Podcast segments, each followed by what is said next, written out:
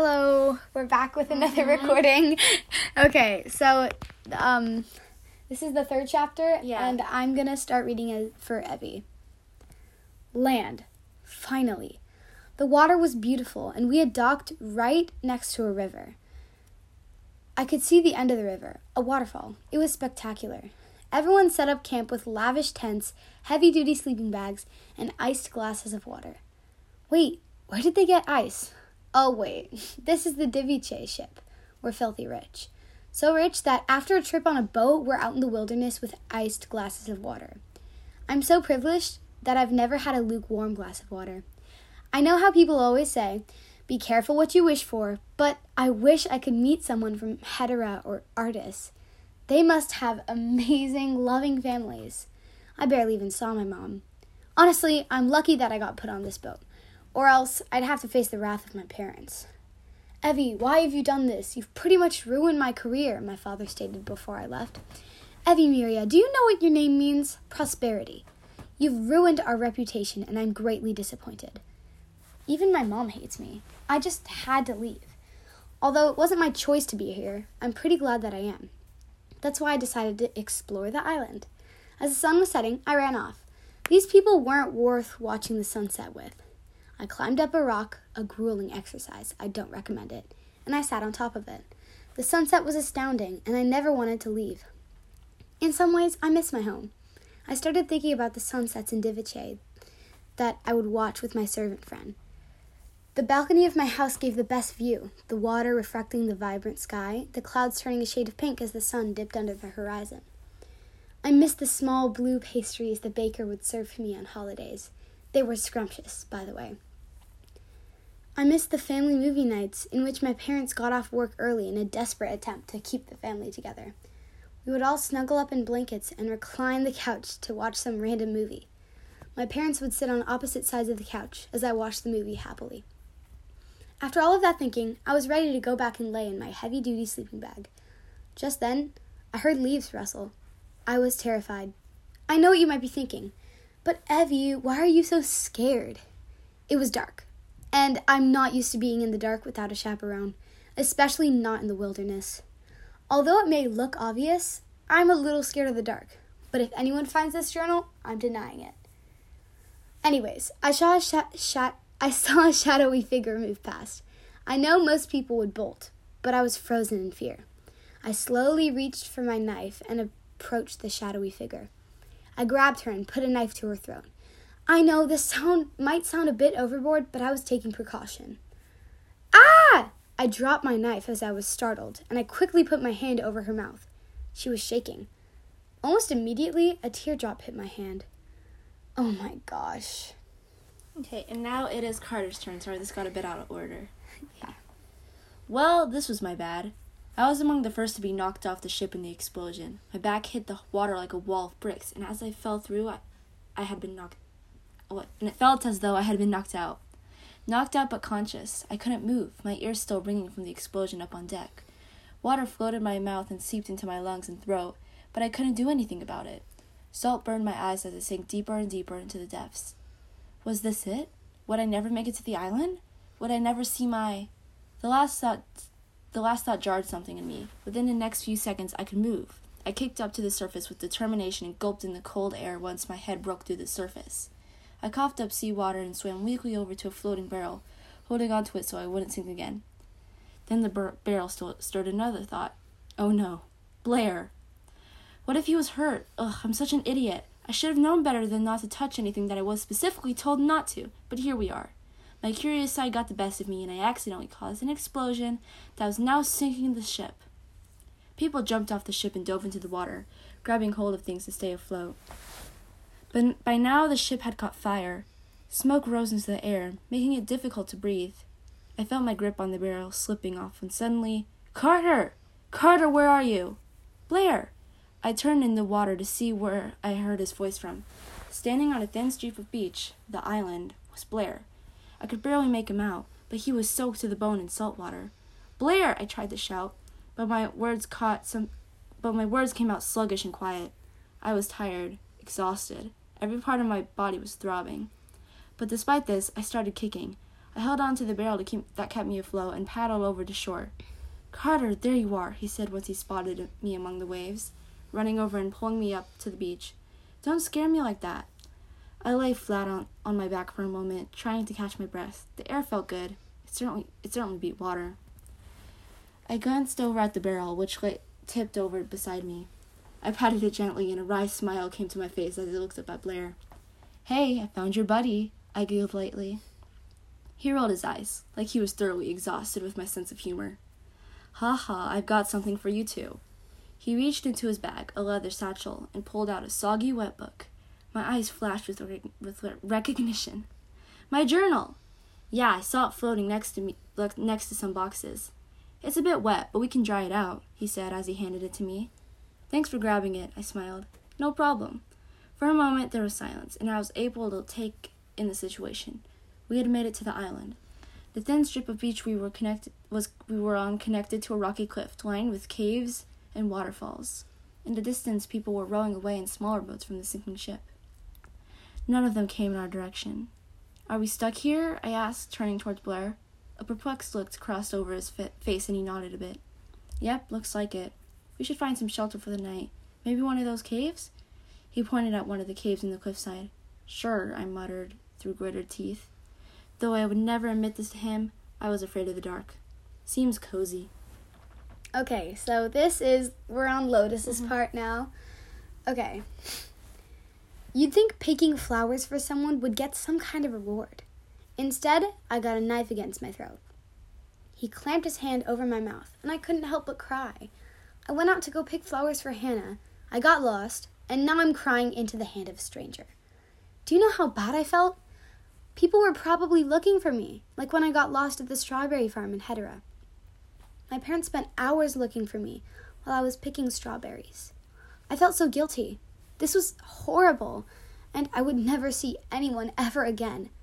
Okay, Maybe I'm being a bit dramatic, but it seemed like a life or death situation at the moment. Wow! Trying to speak with someone's hand on your mouth is hard. He removed his hand from my face. Who are you? I asked him.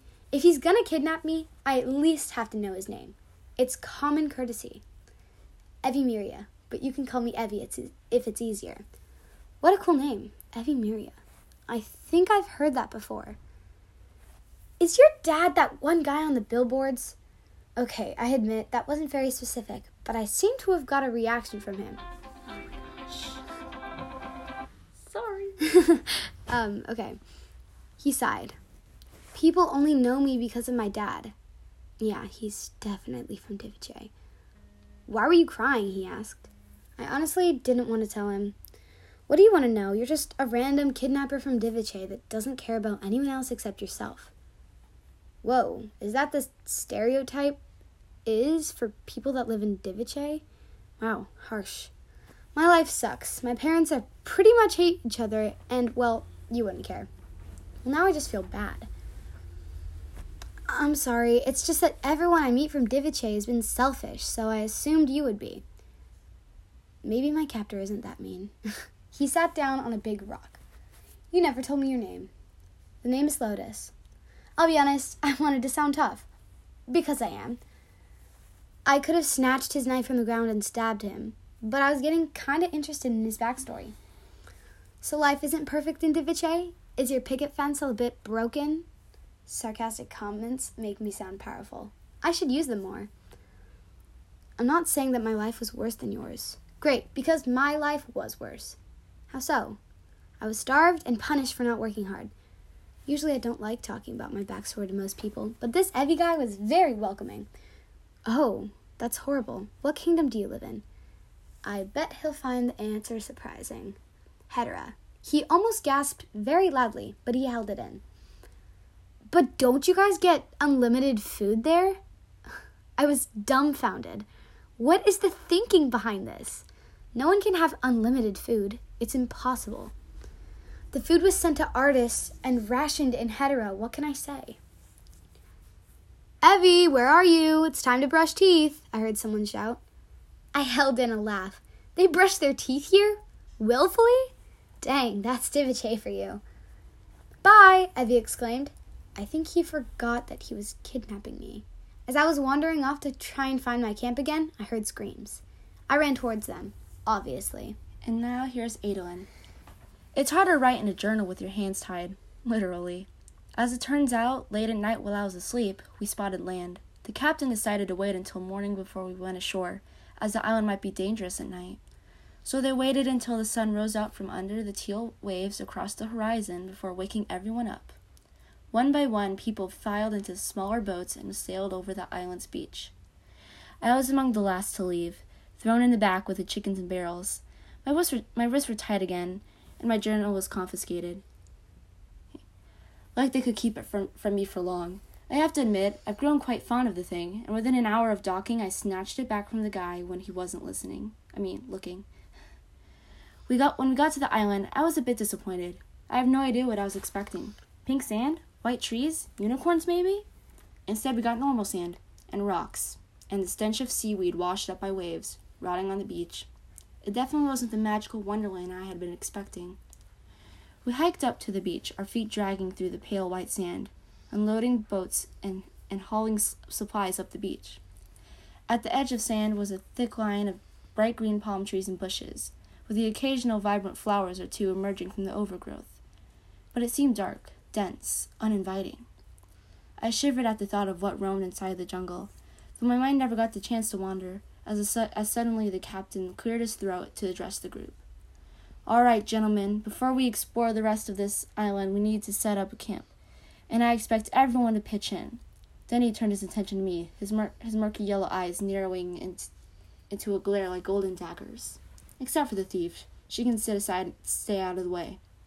I rolled my eyes and sent him my best dirty look, which I can proudly say I perfected during my time on the ship. Rather roughly, I was dragged back to one of the boats and sat down on one of its benches. One man stayed back and watched me like a guard dog, while the others pitched, tents, pitched tents and made campfires from driftwood. Well, at least I can relax a bit, I thought, lean, leaning back in my seat. The ropes securing my wrists were less than comfortable, binding them tightly and rubbing against my against the skin. I'll need to get out of them later. I was still tired from being abruptly woken up at such early hours, and was starting to nod off when I heard a, gruff voice speaking to me. So, you're a thief? said the man who was watching me. He was rather tall, possibly a foot taller than me, and had curly blonde and had a curly blonde beard and soft brown eyes. His build was stocky and muscular, like he could get in a fight with a bear and possibly win. I rolled my eyes. No, I'm the Princess of Divice. Yes, I'm a thief. Where have you been this whole voyage? He flushed, embarrassed. Uh, never mind. You seem awfully young to be a thief. Sixteen? I'm surprised. What caused you to pick a life of crime? Now I was getting a bit irritated. One, I'm surprised you're surprised. Two, none of your concern. Why do you care, anyways? He looked down, then did something that surprised me. He sat down next to me, his weight shifting the boat a bit in the sand. I never used to care much for thieves, pickpockets, scum of the streets, living with the rats and stealing whatever appeals to them. Where are you going with this? But then I lost everything. We were never able to sell anything in the market where we lived in, and had and had to give up our home. Then my wife left me and my daughter to fend our, for ourselves. I've had to resort to stealing necessities. So had my daughter. She's nine. Nine. And for the past year, we've been living in deserted alleyways and begging, taking what we can. The man choked up at, as his story spilled from his lips with faint st- streams of tears from his eyes. I was tur- I, I was turned away from him, so I couldn't so he couldn't see my expression. I didn't know why this man was opening up to me, but the details seemed all too familiar. I finally understood how it was how hard it was to live on the streets, surviving on what you stole from others. Then I was offered to come to this island. They said if I agreed, they would help us, give us a home, help us start a new life. For my baby girl. There was silence for a long time when finally I spoke up. And my voice was smaller than I intended. What's her name? Poppy. That's pretty. It is. It was her mother's. Another beat of silence. And yours? Axel, he replied steadily, a bit stronger. I couldn't help but smile a bit as he regained confidence, but didn't show that to him. Well, it's nice to meet you, Axel. Likewise, he said with a huff, wiping his eyes. And you? Why did you come on this journey to the Island of Hope? I shrugged. Well, it was either this or the inside of a, of a jail cell for twenty or so years. I was offered release if I agreed to come along. He nodded a bit, and I could tell the conversation had ended. Despite this, he didn't move from his spot beside me, nor did I beside him. Stirring in the empty pot of my stomach where breakfast should have been was an entirely new feeling, one I hadn't felt in years and still couldn't quite place as I waited in silence. Comfort? Yeah, that sounded right. I hadn't felt emotionally comfortable in, well, a long time. And from that comfort, another feeling sprouted, one that wasn't unfamiliar but still felt out of place. Bliss? Contentment? But of course, that euphoria was cut short. All of a sudden, an arrow whizzed through the air. I could hear its whistle as it sailed in our direction, and Axel's cry of pain as it nicked his shoulder before stabbing into the sandy ground. Axel! I cried instinctively, getting up to help him. But he hauled up an arm to stop me and, and pressed his other hand to the wound instinctively. I'm fine, he said through a grimace, just a scratch. Then we both turned our attention to where the arrow had fired from. Emerging from the tree line was about half a dozen people, none of which I, recognized from our ship. They held bows decorated in flowers and, and skulls, and swords with curved blades and shined in the spotlight. I couldn't make out any distinct traits from, from the, of the people. They moved as swiftly and quickly as the, as the arrow had. Chaos erupted. Our people started shouting, reaching for firearms and other weapons. Within seconds, blades were clashing, and sparks flew in every direction. Despite being outnumbered, the strange, the strange people from the forest clearly had the upper hand. They tore through tents, tipping over barrels and shoving the stuff in the fire. Those who lost the fights, mainly those from our ship, were dragged into the tree line unconscious. I was frozen, terrified. Then Axel gr- grabbed my shoulder and shook it vigorously, snapping it, snapping it out of my shock state. Look, kid, you need to get out of here, he said, looking at me straight in the eyes. Sweat ran down his forehead and he seemed dazed. Was the arrow poisoned? If we don't manage to escape and you do, take care of Poppy for me, all right? She's living with one of the noble families. You seem strong. No, you must be strong. Be strong for her, okay? Once again, I was frozen. Why? How can you trust me? Go! I didn't have any other choice. With slight difficulty, I hopped out of the boat and held the journal close to my chest. Axel noticed it, but said nothing. Casting one last glance at the lonely father, I sprinted away from the, down the beach. The attackers didn't notice me. I ran and ran as fast as I could down the beach before spotting a small cave in the side of a cliff and hiding inside. It wasn't a very deep cave, but deep enough where I could be veiled by its shadows. Now I'm writing in the journal again. It's a bit harder now with my hands tied, but doable. I can't stop thinking about Axel. Did he really just trust me with his daughter, whom I've never met? What was I? Her godmother now? He must have been delirious, I, I thought. But what if, what if he does trust me? The thought surprised me, to say the least. Even I wouldn't trust myself if I were in his shoes. My head was spinning around and around in confusion, so I t- tried to push that topic aside for now and grasped onto the new hard reality. I had escaped. Everyone else was likely captured or worse. And now I was alone and complete in a completely new territory. The markets were easy, at least I knew my way around them, but an island? That's different. I should probably rest a bit now, wait for the wait out the attackers. Then I'll have to find find a way to untie myself. Check back in later. Okay, so this is Blair. Carter's like my brother.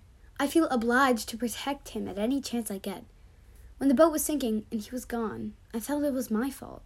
I hadn't been near him. As I'm settled in this cave writing, I hope he doesn't see this. He'll probably make a joke about it. This cave is spooky, he said as we walked into the cave. Now, now that all of the adrenaline was out of me. I felt tired, hungry, and thirsty. Carter, are you hungry? I'm starved. Why? We've got to find food. Not right now. It's too dark. He was right, but I still decided to walk out of the cave. Blair, what the heck are you doing? I heard Carter say. It's a trick I learned from the people in Hedera, I stated, while running my fingers through a bush to find berries. You live in Hedera? I never said that. I kept looking for berries. I love making people confused about where I actually act, where I actually live. Truthfully, I just wander between the four kingdoms. I learned a trick to finding berries from the people in Hedera. They were almost always hungry there, so they taught this to me. Look for berries in groups. Blue and purple ones are usually safe to eat, I informed him. So you're a berry picker. Ugh, 14 year olds. Must you simplify everything? Whatever, I'm going back in the cave. While he was writing and drying, while he was writing, sorry, while he was writing in and drying his journal, I looked for berries. After an hour of finding lots of yellow and white, lots of white and yellow poisonous berries, I saw a clump of purple berries. I grabbed the whole cluster and ran back to the cave to find that Carter wasn't there. Carter? I was panicking. I had just found him for him to disappear. I ate a berry and set off to find him. Okay, so That that's the chapter three. that's the end. Sorry if we made some grammar mistakes, Mhm. but like that was that was fun. Yay.